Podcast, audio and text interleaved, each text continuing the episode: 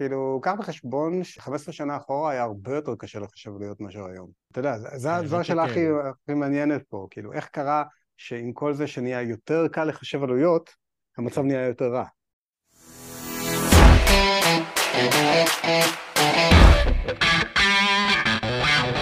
ברוכים הבאים לבוקר קוד, פודקאסט על תוכנה, תהליכים ואנשים שביניהם. אני, איסן ריפקין, כרגיל, המנחה שלכם. בפרק היום החלטנו להסתכל לאמת בפנים בכל מה שקשור ל FinOps. למי שלא מכיר, זה תחום של finance ו operation. בגדול זה להיות הגורם המחבר בין מפתחים ואנשי תקציב בארגון, והמטרה היא לנהל עלויות, כי במצב הכלכלי הנוכחי אין חברה שלא עצרה לרגע והחליטה לנסות לחסוך בעלויות תשתית.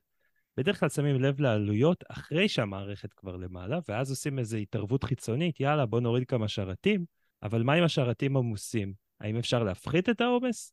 היום אנחנו נדבר על כל הדרכים הלא טריוויאליות, ובפרק הזה אתם תלמדו על איך יודעים כמה המערכת אמורה לעלות, איך נוכל להפוך את זה לחלק מהדיזיין של המערכת כבר מההתחלה, או בקיצור, תלמדו שיטות שיעזרו לכם לחסוך כסף כבר מהיום הראשון, ולא בדיעבד.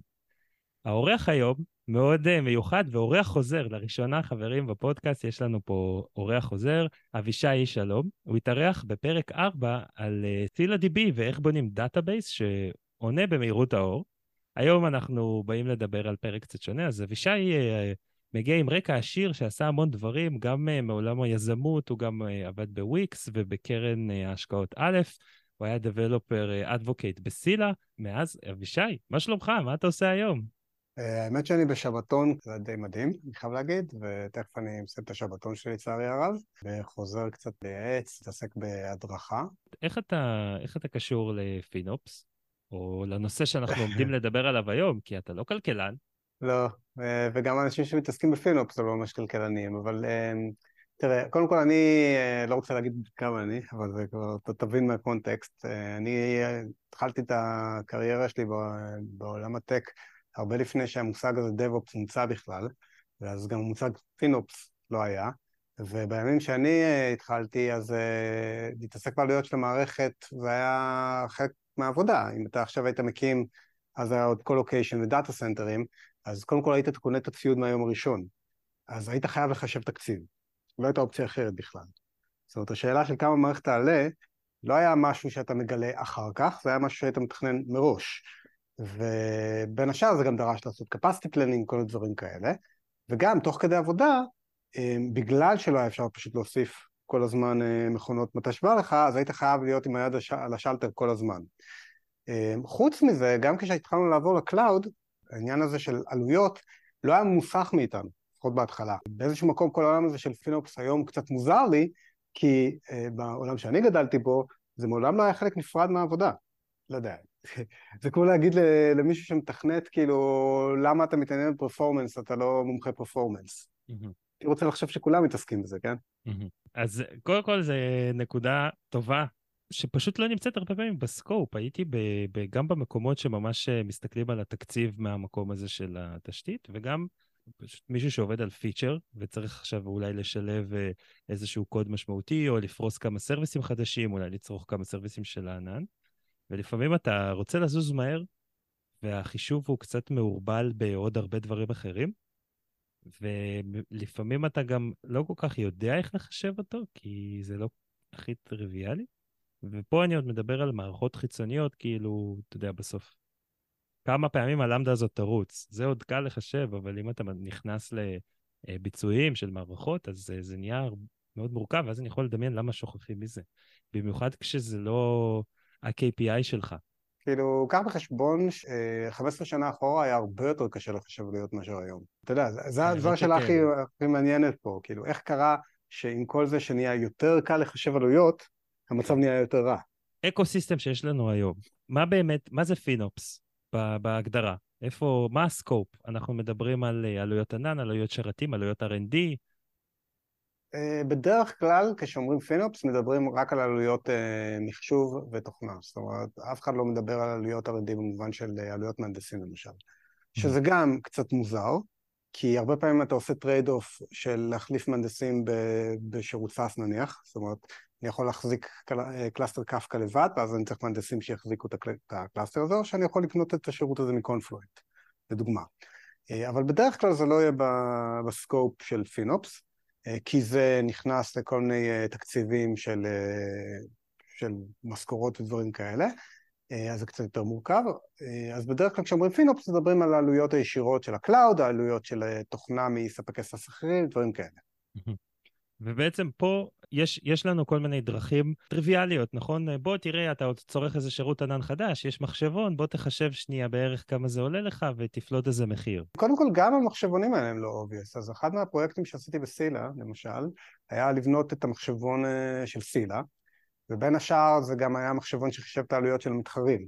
כמה עולה database, אפילו אם הוא תומחר לפי טרנזקציות, זה ממש לא טריוויאלי, וגם לבדוק את המודל ש, אה, שמחשב את העלויות, זה לא טריוויאלי בכלל. גם ל database שלנו וגם ל database של המתחרים. זה דורש בין השאר אה, למפות use case למה שזה לא יהיה, שזה היחידת אה, חיוב, זה לא טריוויאלי בכלל. למשל, נניח שאומרים לך שטרנזקציה אה, עד 4K עולה ככה וככה, אוקיי, מה הגודל של טרנזקציות בעולם האמיתי? הם לא הרי, הם גם לא בגודל אחד, כן, זה איזושהי התפלגות. יש לך חיובים נפרדים לנטוורק, לסטורג', קומפיוט, אז אתה צריך לעשות הנחות על כמה כל דבר מזה צורך. אז אפילו לבנות את המחשבונים האלה זה ממש ממש לא טריוויאלי. זה מסוג הדברים שרוב האנשים לא נחשפים אליהם כי אתה יותר משתמש במחשבון ולא, אה, ולא בונה אותו.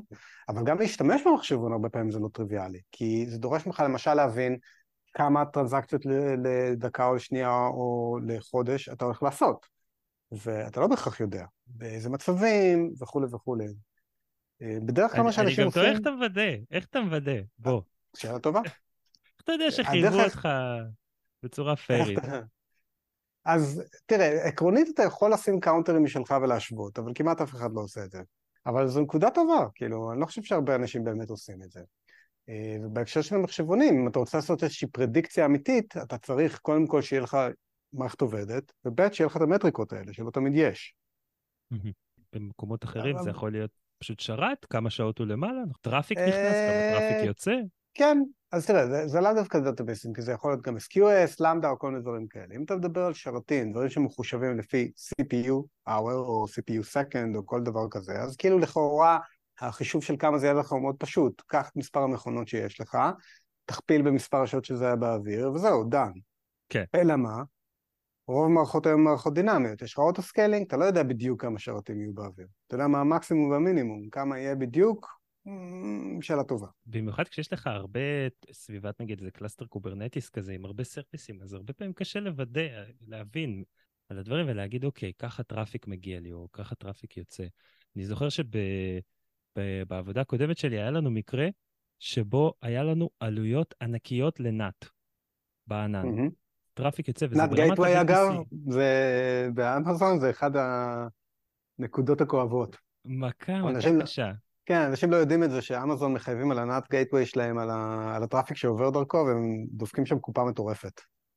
ו- וזה גם יכול להיות כשאתה, הרי אם אתה פונה ל-S3, אז אתה יוצא לאינטרנט, ב default.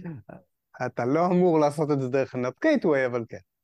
כן, ואז אתה לא אמור לעשות את זה דרך NAT gateway, יש uh, כל מיני פתרונות, שזה זו על service endpoint, ואז, אבל הנקודה היא שפתאום אתה שואל את עצמך ב scale גבוה, במיוחד בחברה שיש לה הרבה traffic, איך, אה, למה פתאום יש לי עוד עשרת אלפים דולר עלויות NAT? ואין לך מושג. אה, נכון, וזה חלק מהבעיה עם הדברים האלה. בוא, בוא נגיד שהבעיה הראשונה שאתה מתעסק איתה זה מה שנקרא attribution. זאת אומרת, okay. אוקיי. יש לך איזשהו חיוב, איזשהו load, לא משנה כרגע אם זה load על CPU או איזשהו חיוב בכסף, כבעיה בסוף אותה בעיה. מי גרם לזה? לעשות attribution של ה load הזה או של ה cost הזה לאיזשהו service, לאיזשהו user, שזה הכי טוב אם אתה יכול לעשות את זה, אבל זה, זה בדרך כלל לא טריוויאלי בכלל, ואם לא תכננת את זה במערכת כשבנית אותה, זה יהיה עוד יותר קשה לעשות את זה. Mm-hmm. אבל אם יש לך attribution, אז כל הבעיה הזאת נהיית הרבה יותר פשוטה, כי הרבה יותר קל לך לדעת מי גרם לעלויות האלה. כן, אנחנו היינו מתמודדים עם זה הרבה פעמים בדרך הכי בנאלית שאתה יכול לדמיין, טאגים. טאגים זה נחמד, כשאתה עושה את זה על resource והחיוב לפי resource, אבל זה לא עוזר לך למשל להבין ב traff כמו הדוגמה שנתת, ה traffic ב NAT gateway, שם אתה לא יכול לתייג אותה. שם הרבה מהעלויות גם. רוב העלויות נכון? זה compute שהוא משותף לכולם, כי זה Kubernetes ועניינים, ו... ויש לך גם storage כמובן, ששם זה, אתה יכול להגיד, אוקיי, קבוצה הזאת זה ה bucket שלה. אה, נכון, ואגב, אני חייב להגיד לך שבהקשר הזה Kubernetes הוא אחת, אחת הרעות החולות של התעשייה גם בקטע הזה, כי זה עוד שכבה של ענן מעל ה-Cloud Provider שלך, ואז אתה לא יכול להשתמש בכל התיוגים והדברים האלה של ה-Cloud Provider כדי לעשות את החישוב עלויות, למשל. ואז המציאו כל מיני כלים, נגיד ב Kubernetes, להתעסק עם כלי שנקרא... Kubecost. הוא open source, יש לו גם גרסת בתש... בתשלום, אבל יש כאילו ממש גרסת open source שאתה מתקין. בסופו של יום אתה כן יכול לראות לפחות את ה-share של כל service ב cluster. Um, הוא, אתה יכול להגיד, אוקיי, זה ה cluster, ה pod, ה service הזה שאני יודע ששייך לקבוצה X, הוא ככה וככה קונטיינרים בבעלותם, ככה וככה CPU הם צרכו בחודש האחרון, ולכן אני יכול להגיד שהם צרכו נגיד 3% או 30% מסך הטננטים, האורחים האחרים ב cluster. זה לפחות uh, עוזר לעשות איזשהו drill down הפוך כזה. כן, רק שה drill down ההפוך הזה מסתבר שהוא לא כזה מעניין. למה? מה הכוונה? תראה, הצורה שאנשים עושים FinOps ברוב המקרים היא ריאקטיבית. וזו אותה בעיה שיש לך ב production engineering או SRE או איך שלא תרצה לקרוא לזה, או DevOps. אם אתה מנסה למנוע תקלות באופן ריאקטיבי, אתה לא יכול לעשות הרבה. כי אתה, אתה רק מתקן את התקלות במקום למנוע אותן, למעשה. הנזק כבר נעשה. יש לך דוגמה? קצת להמחיש את הכוונה? כן, יש הרבה דוגמאות, אבל בוא ניתן לך שיחה קלאסית שאני מנהל עם אנשי פינופס כל הזמן, כן? אתה הולך לאיזה איש פינופס והוא אומר לך, כן, אנחנו עושים ככה, ככה, מחברים מכונות פיתוח ומקטינים מכונות שהן גדולות מדי וכל מיני דברים כאלה. אז הוא אומר לו, אוקיי, אוקיי, בואו תחשוף שנייה אחורה, אמרת, אתה מקטין מכונות שהן גדולות מדי, או מקטין clusters ים שהם גדולים מדי.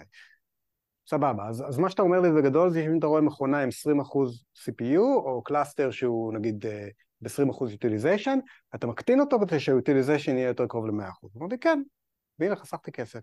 אומר לו, אוקיי, אתה יודע שאפשר לעשות את זה גם הפוך, כן? אני יכול לסדר לך את ה-utilization בזה שאני פשוט אכניס שם loop של uh, while true, CPU יעלה, או ה-utilization יעלה, ואתה תקבל 100% utilization כמו שאתה אוהב, וכל המספרים יראו מאוד יפה. זה יעלה יותר כסף, לא פחות. אמר לי, לא, לא, לא, לא, לא, זה רמאות, זה לבזבז כסף בכוונה. ואז אמרו לו, אה, אוקיי, איך אתה יודע שזה לא המצב עכשיו? איך אתה יודע ש... שלא קרה, בטעות אולי, מישהו שם איזה לופ לא יעיל בקוד, והיוטיליזיישן שאתה רואה הוא בעצם פי עשר יותר גבוה ממה שהוא היה יכול להיות. איך אתה יודע שזה לא המצב? ואז הם נתקעים, כי הם באמת לא יודעים מה, שזה המצב, כן? וזו, וזו הנקודה באמת מעניינת פה. כשאתה מתחיל לחשוב על זה בצורה הזאת, ואתה לא אומר, אוקיי, בואו נסדר את המספרים של utilization שהם יראו יפה, אתה נכנס לשאלה, כמה כסף הדבר הזה יכול לעלות, אתה לפעמים מגלה שיש לך חסכונות מטורפים שמתחבאים שם, ולא איזה כל מיני פינות שאתה מגלח מפה ומשם. אבל זה כבר נכנס ל-design for cost, זאת אומרת, זה חלק אינרנטי בלתכנן את המערכת ולבנות אותה, ולא משהו ריאקטיבי. אז אני רוצה לתת דוגמה של המשפט, מעניין אותי אם שמעת אותו, אוקיי, בינתיים נזרוק כסף על הבעיה. כן. מה זה אומר? שמעתי את המשפט הזה הרבה. עוד רפליקות. נדבר Kubernetes, כן? עוד, עוד רפליקות, עוד פודים, עוד קונטיינרים, נגדיל את ה-CPU, נגדיל את ה-memory, נגדיל עוד קצת CPU, עוד קצת, אה, דיסק, הדיסק יתמלא, עוד דיסק, auto-scaling. ו- ואז נהיה גם Sidecars. אה, למה לא? כמובן. כל pod צריך אה, חצי CPU על מכונה שממוצעת באמזון, ל-cluster שלך אתה תקבל 16 CPU.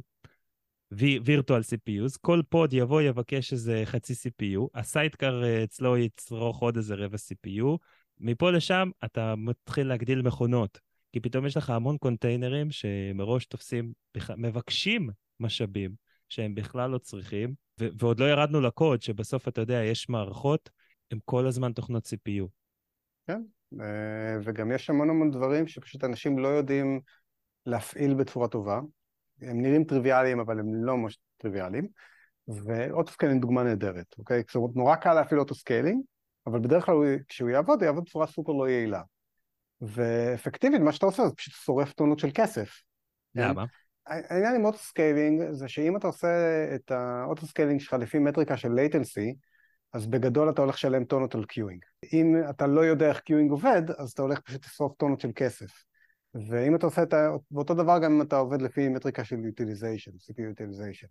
רגע, breakdown לזה. כן. נגיד כתבתי service שמבקש uh, ככה וככה CPU ועושה דברים, ואז הגדרתי מטריקה לפי CPU utilization, שאומרת, כשאני mm-hmm. עובר את ה-50% CPU, תוסיף לי עוד מכונות.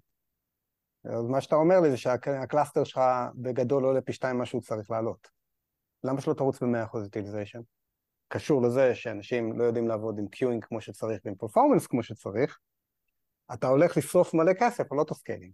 אמורה לפחות להיות קורולציה מאוד ברורה בין performance לבין FinOps. אם אתה משלם, בעולם שבו אתה משלם דינמית לפי צריכת משאבים, המשוואה הזו אמורה להיות מאוד ברורה. אנחנו אומרים שה-autoscaling למעשה בעיה כי זה נותן לי פתח להיות עצלן? זה גם פתח להיות עצלן, וזה גם uh, בגדול מכונה שאומרת שאם עכשיו תקבל יותר traffic, אז uh, יעלה יותר כסף. ומי שקובע כמה זה יעלה עכשיו זה לא אתה, אלא ה-users ים שלך. וזה קצת uh, לחיות בעולם בלי constraints ים. גם, ויש עוד איזשהו משהו שאנשים קצת uh, לא מודעים אליו, וזה נושא שנקרא Compressible Resources מול Uncompressible Resources, אני לא יודע אם שמעת את המושג פעם. אבל CPU, תיקח לדוגמה... Compressible Resource. בדיוק, CPU זה Compressible Resource. זאת אומרת, אם תיקח עכשיו uh, CPU ותריץ עליו תוכנה שתופסת 100% מה-CPU, ואז תריץ עוד process על ה-CPU הזה, אתה עדיין תקבל שתי תוכנות שרצות, כל אחת מנסה לתפוס כל ה-CPU, אבל ה-utilization עדיין יישאר 100%. ואתה יכול להוסיף עוד ועוד כאלה, לכן זה נקרא Compressible, כי זה תמיד יכול לדחוס עוד את הבלון הזה. עכשיו, מה שיקרה בפועל, זה שהתוכנות יסבלו, ה-latency שלהם יעלה ודברים כאלה, אבל ה-utilization תמיד יישאר אותו דבר. מה שזה אומר בפועל זה שיש לך איזשהו trade-off בין quality of service לבין cost או, או, או utilization, כן? ואתה יכול לשחק על זה.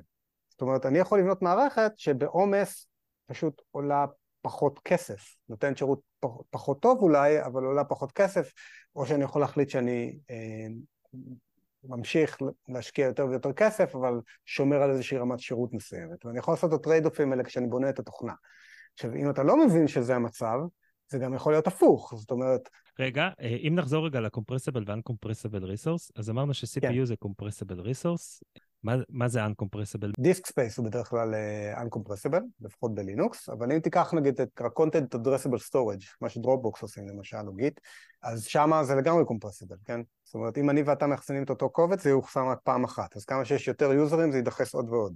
אה, משוואה הפוכה אפילו, במובן של ככל שיותר אנשים ישמרו יותר דאטה, סטטיסטית זה יעלה פחות כסף פר יוניט. אני עכשיו רוצה לבוא ולבנות אפליקציה, ואני רוצה מראש להתחשב בדברים מסוימים, ולא בדיעבד אחרי זה להגיד אני utilize, לא utilize. כי יש לי איזושהי אפליקציה. איך, איך מתחילים לגשת? מה השאלות בהקשר הזה שצריכים לשאול? השאלה הראשונה שאתה צריך לשאול את עצמך זה כמה אתה מוכן שזה יעלה. Mm-hmm. ולתכנן על בסיס זה. השאלה, השאלה היא. כמה, זה, כמה זה צריך לעלות, או כמה תקציב. אתה מוכן שזה יעלה. מה ה-budget? כן, תקציב. ואתה נכנס פה אה, בדרך כלל שני דברים עיקריים. אחד זה Unit Economics, זאת אומרת, כמה אה, זה עולה לי per unit של עבודה, וה-unit הזה, הגדרה שלו משתנה מעסק לעסק. אם עכשיו אתה business כמו וויקס לצורך העניין, שרוב הטרנזקציות שלו הן לא רווחיות, זאת אומרת, אה, זה, מתוך ה-200 אה, מיליון יוזרים שיש להם היום, אז נגיד לא יודע כמה מיליונים זה יוזרים שהם פרימיום משלמים, וכל השאר לא משלמים. אז זה אחד, unit economy, כמה עולה לי לשרת בקשה של לקוח. והדבר השני זה מה העלויות הקבועות של המערכת? נגיד ב-SimilarWeb, בגלל שעושים crunch ל-data, בלי קשר למספר הלקוחות, כן? אה, כל חברה של data analytics לצורך העניין, היא עושה עיבוד נתונים אה, על data set מסוים, בלי שום קשר לכמה לקוחות יהיה לה, אז יש איזושהי עלות קבועה למערכת ו-unit economic, economics per לקוח או per אה, אה, חבילה שמוכרים או כל דבר כזה, אוקיי? וזה שתי הדברים הראשונים שצריך לעשות design לכמה הם עולים. עכשיו, הרבה פעמים אתה לא, אתה לא תתקרב ל-cap שלך, אבל מה שיפה זה שעכשיו כשחילקתי את, ה-budget הזה בין, אה, בין services ים, אם עשיתי את זה ב design, גם יהיה לי הרבה יותר קל לעקוב אחרי זה. כי אני כבר מחשב את economics, אז מן הסתם כשאני אה, עושה את ה design, כשאני בונה את הקוד, אני גם מכניס את, את, את המטריקות שיעזרו לי להבין כמה דבר זה באמת עולה, ואם באמת עמדתי במטריקה שהגדרתי ב design. ועוד משהו שכבר מגיע ביחד עם זה, זה בדרך כלל יוזרים יש להם איזשהו long term storage. נגיד עכשיו אני user, נרשמתי במערכת שלך, אני מתחיל לעשות דברים, אתה מתחיל לשמור היסטוריה של מה שעשיתי וכל מיני דברים כאלה, ולאט לאט הגודל של ה database שלך מתחיל לעלות. עכשיו, מה שקורה בשלב הזה זה שבעצם ה-unit economics של user מתחיל להשתנות, בגלל שאתה משלם על storage של, של הדאטה של ה user מעכשיו עד סוף העולם, לצורך העניין, תלוי במערכת כמובן, זה דבר ראשון. דבר שני, יש השפעה הדדית של היוזרים. למשל, אם יש לך יותר דאטה ב database, לאורך זמן טרנזקציות יתחילו לרוץ יותר לאט. Yep. אז ה unit economics שלך יתחיל לעלות עוד פעם. Mm-hmm. וזה מסוג הדברים שאתה מתחיל להיות עם העין עליהם כל הזמן, ולראות מתי ה unit economics שלך מתחיל להתקרב לאיזושהי נקודה מסוכנת, ואז אתה עושה את הריפקטורים שצריך במערכת, האופטימיזציות שצריך, כדי תמיד לשמור אותו למטה. לצורך העניין, הבנתי את ה-unit economics, הבנתי את ה-fixed cost שיעלה לי לבצע כל מיני חישובים, הבנתי את ה-unit economics של כמה יעלה לי לשרת לקוח, אני קצת מבין איך האפליקציה עכשיו תגדל. מה עכשיו? אני מתחיל לכתוב את הקוד ופשוט מנסה להיות הכי אופטימלי שיש? לא, ממש לא. אה, קודם כל פשוט זה לא, כן? צורת התנהלות שלנו כצוות או כארגון R&D, פרוססים שעוזרים גם לשמר את ה mindset הזה, אבל גם לעזור למהנדס להבין מה הטווח תמרון שלי, שבו אני לא צריך לעצור, לחשוב יותר מדי, ואני יכול פשוט לתכנת כאילו בלי יותר מדי אה, עבודה. אז אם, אם עכשיו mm-hmm. חילקתי budget ואני אומר, אוקיי, לך יש limit, ככה וככה millisecond ב latency, או כל יחידת עלות אחרת שאתה רוצה לתת, כן? או ככה וככה כסף, כי אני יודע לחשב טרנזקציות של DynamoDB לכסף, ואז אני יכול להגיד לך, אתה יכול לעשות פר כל בקשה של user עד שלוש uh, קריאות DB שעולות ככה וככה. עכשיו למנדס יש שקט, עד שלא הגעת ללימיט, לא צריך לחשוב יותר מדי. דבר נוסף זה שאתה מתחיל למדוד. אם אתה יודע שיש לימיט, ואתה יודע שאתה עלול להגיע אליו, אז מן הסתם אתה גם שם על זה מטריקות. כן. ולעשות גם פרדיקציות על כמה היא הולכת לעלות. בעולם כזה, לאורך זמן, אתה גם תוכל להתחיל לחפש אופטימיזציות שאפשר לעשות כדי להוריד את העלויות שלך עוד יותר. בוא רגע נדבר על זה. אם אין לך, זה כמו, אם אין לך מטרה, איך תשיג אותה? אז אם אין לך budget, איך תדע לחרוג או לא לחרוג? עלינו ל production, והאם יש דרכים לה, להימנע מהדבר הבא? ה service מגיע לעומס מסוים, מוסיפים עוד uh, רפליקות. אחרי שהוספנו עוד רפליקות לוגיות, לא יודע מה, קונטיינרים על Kubernetes, מעט מדי מכונות. אז נוסיף עוד מכונות. איך נמנעים מה loop הזה, או מנסים להימנע? קודם כל, זו נקודה טובה, כי ברוב המקרים אתה מגיע לאיזשהו מצב קיים. קודם כל, יש עיקרון נורא נורא חשוב שקצת התמסמס בשנים האחרונות, וזה העיקרון של limits. הכל צריך להיות עם limits. ויש גם לזה מתודולוגיה עם soft ו hard limits וכל מיני דברים כאלה, אבל לא ניכנס לזה כרגע. אה, אבל גם אה, בזמנו, בדאטה סנטרים היה לך איזה שהם לימיטים טבעיים. לא יכולת לצרוך יותר CPU ממה שהיה על שרת בודד, לצורך העניין. וזה הגביל אותך באופן טבעי, ולכן לא בזבזת משאבים באופן אינסופי. לעומת זאת, ב cloud, אמזון מאוד שמחים לתת לך לבזבז כמה שאתה רוצה ולחייב אותך על זה. זה מאוד טוב להם. אז כן. אתה צריך או להגדיר לימיטים בעצמך, או לצורך העניין לעקוב אחריהם ולעשות את הלימיטים האלה באופן uh, מלאכותי. זאת אומרת, או שהלימיטים, אתה תבנה אותם בתוך המערכת, או שתבוא עם ונייר אחר כך ותדאג לחשב את הלימיטים שלך. אבל אם לא שמת לימיטים, אז אתה בבעיה. עכשיו, גם כשאתה עושה איזשהו פאץ' זמני, אתה צריך לשים לימיטים, כן? כי אחרת מהר מאוד זה ילך לעזאזל. אמ, רואים את זה טוב מאוד הרבה פעמים, נגיד, דווקא ב-S3. אנשים פשוט שומרים ל-S3, שומרים, שומרים, שומרים, לא חושבים כמובן על retention ועל uh, כמה זמן זה יהיה, ואחרי שנתיים פתאום אתה מגלה שהמערכת שלך עולה מיליון דולר. איך אני יכול בכלל לדעת מה הלימיטים שאני צריך לקבוע? כאילו, מה הסט הפעולות שאני צריך לעשות בתור מישהו ש... או מישהי שכתבו עכשיו איזשהו micro-service, כדי לבוא ולהגיד, אוקיי, זה, הסרוויס אמור לצרוך ככה וככה CPU בערך. קודם כל, אתה לא בדיוק יודע כמה CPU הסרוויס שלך יצרוך, לפני שכתבת את זה, אז אתה מתחיל מאיזשהו לימיט שהוא קצת מלאכותי. ומה שבדרך כלל עושים, עושים שני סוגים של לימיטים, עושים soft limit ו-hard limit. זה קצת כמו שהיה במי שנהג פעם על אה, אופנועים אה, ישנים, אה, מכיר את זה, שבמכל דלק לא היה, לא היה מד דלק, אז אתה לא יודע באמת okay. כמה אוקיי. דלק יש לך, ומה שאתה עושה זה שיש לך ברז קטן שמעביר אותך לרזרבה. זה בעצם soft ו-hard limit. אתה נוסע, נוסע, נוסע, עד שנגמר לך הדלק והמנוע נכבה, ואז אתה מסובב איזה switch, ופתאום יש לך עוד איזה שני ליטר. זה ה-hard limit בעצם. אז, אז יש את אותו טריק.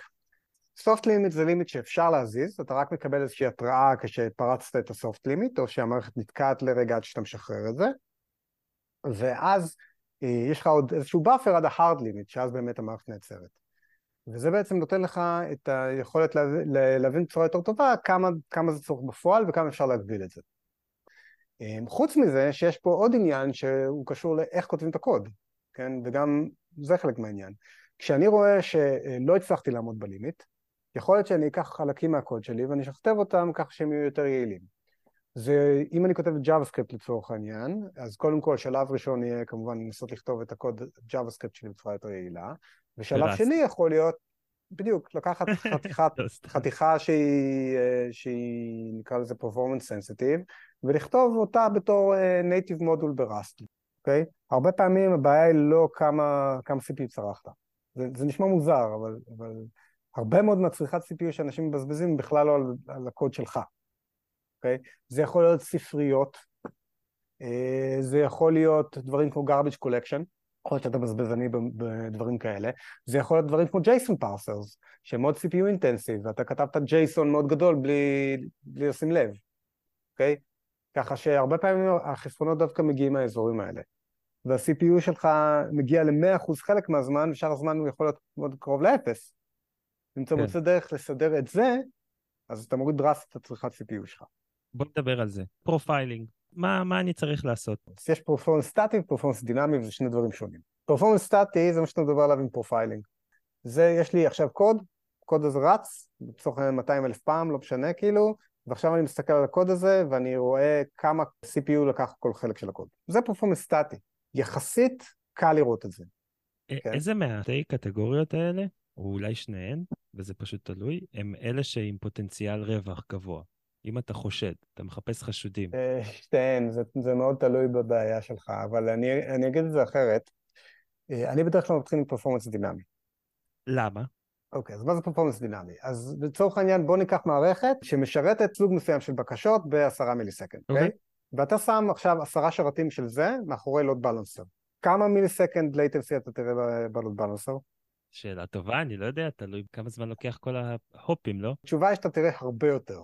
אתה יכול לראות שם גם 100 millisecond, על בקשות mm-hmm. שחוזרות מהצד השני בעשרה millisecond. והסיבה לזה היא queuing. ה load balancer יש לו, אה, יש לו תור. מה שהוא עושה הוא מקבל בקשות, מכניס אותם לתור, ואז הוא מחפש server פנוי כדי לתת לו את, ה, את הבקשות. עכשיו זה נורא תלוי באלגוריתם של balancer, שאם כל השרתים עמוסים כרגע, וזה יכול לקרות סטטיסטית כאן, סתם כי בשנייה הקודמת הגיע יותר traffic, המערכת יותר עמוסה. ואז מה שה load balancer עושה, הוא פשוט מחזיק את הבקשות בתור, עד שאחד השרתים מתפנה, זה extra latency. Mm-hmm. ולזה יש קשר לכמה המערכת שלך היא, היא עמוסה, ל-utilization. אז עכשיו האופציה שלי היא להוסיף שרתים. ולהוריד את ה-utilization, כן. או לשאול למה הבקשות ממתינות, אה, איך אני מפחית את הזמן בתור עם אותה כמות שרתים. בדיוק. אוקיי, ובעצם אני צריך לשאול את עצמי, מה אותו גורם במערכת שנותן לי את הקיואינג הגבוה הזה? שעושה את הווריאציה, בדיוק, שעושה את הווריאציה, וזה גם יכול להיות קשור לזה שאתה מערבב סוגים של טרנסקציות, שיש לך פיילודים מאוד מאוד שונים אחד מהשני, garbage collection יכול לעשות דברים כאלה. בעצם יש ברג... קצת קשר uh, מאוד uh, ישיר בין, אני חושב, פיצויים לבין עלות. אמור להיות בעולם שבו אתה משלם per uh, resource, כן? כאילו, אם אתה לא יעיל, או ככל שאתה פחות uh, יעיל, אז אתה, מש... או אפקטיבי, יעיל ואפקטיבי, אז אתה משלם יותר כסף. וזה מחזיר אותי חזרה לשאלה שאני תמיד שואל את אנשי FinOps, איך אתה יודע שאתה לא שורף סתם CPU ו storage כבר עכשיו? יש לי שאלה כזו. כן. אם עכשיו, אני אומר לך, תשמע, יש לי כל מיני שרתים מעל 50 אחוז CPU, mm-hmm. וכל מיני שרתים מתחת. בוא נוריד אותם. לא צריך כל כך הרבה שרתים, במילים פשוטות, זה מה שעובר לי בראש. ואני מנצל יותר את, ה, את אותו compressed resource שהוא CPU. כן, על חשבון ה-quality of service, אה, ואני אתן לך דוגמה נהדרת. יש לנו שירותי חירום. עכשיו, מה זה שירותי חירום? משטרה, מד"א, פרמדיקים, דברים כאלה. ורוב הזמן האנשים האלה לא עושים כלום. עכשיו, אם אתה מסתכל נגיד על חברת הייטק, בקאפים זה סוג של שירותי חירום. אתה רוצה לחסוך כסף, בוא נרחק את הבקאפים, למה לא? לא משתמשים בהם הרי, נכון? backup זה מסוג הדברים שבשאיפה אתה לעולם לא תשתמש בהם. מה ה-utilization של זה? אפס. כן. מה יקרה אם תמחק את זה? לא טוב. אז יש לנו פה trade-off. למעשה, אם אתה, השיטה להסתכל על זה, זה לפי bottlenecks. מה ה bottleneck של המערכת? ה bottleneck של המערכת צריך להיות ב utilization סופר גבוה וכל השאר לא משנה. תסביר.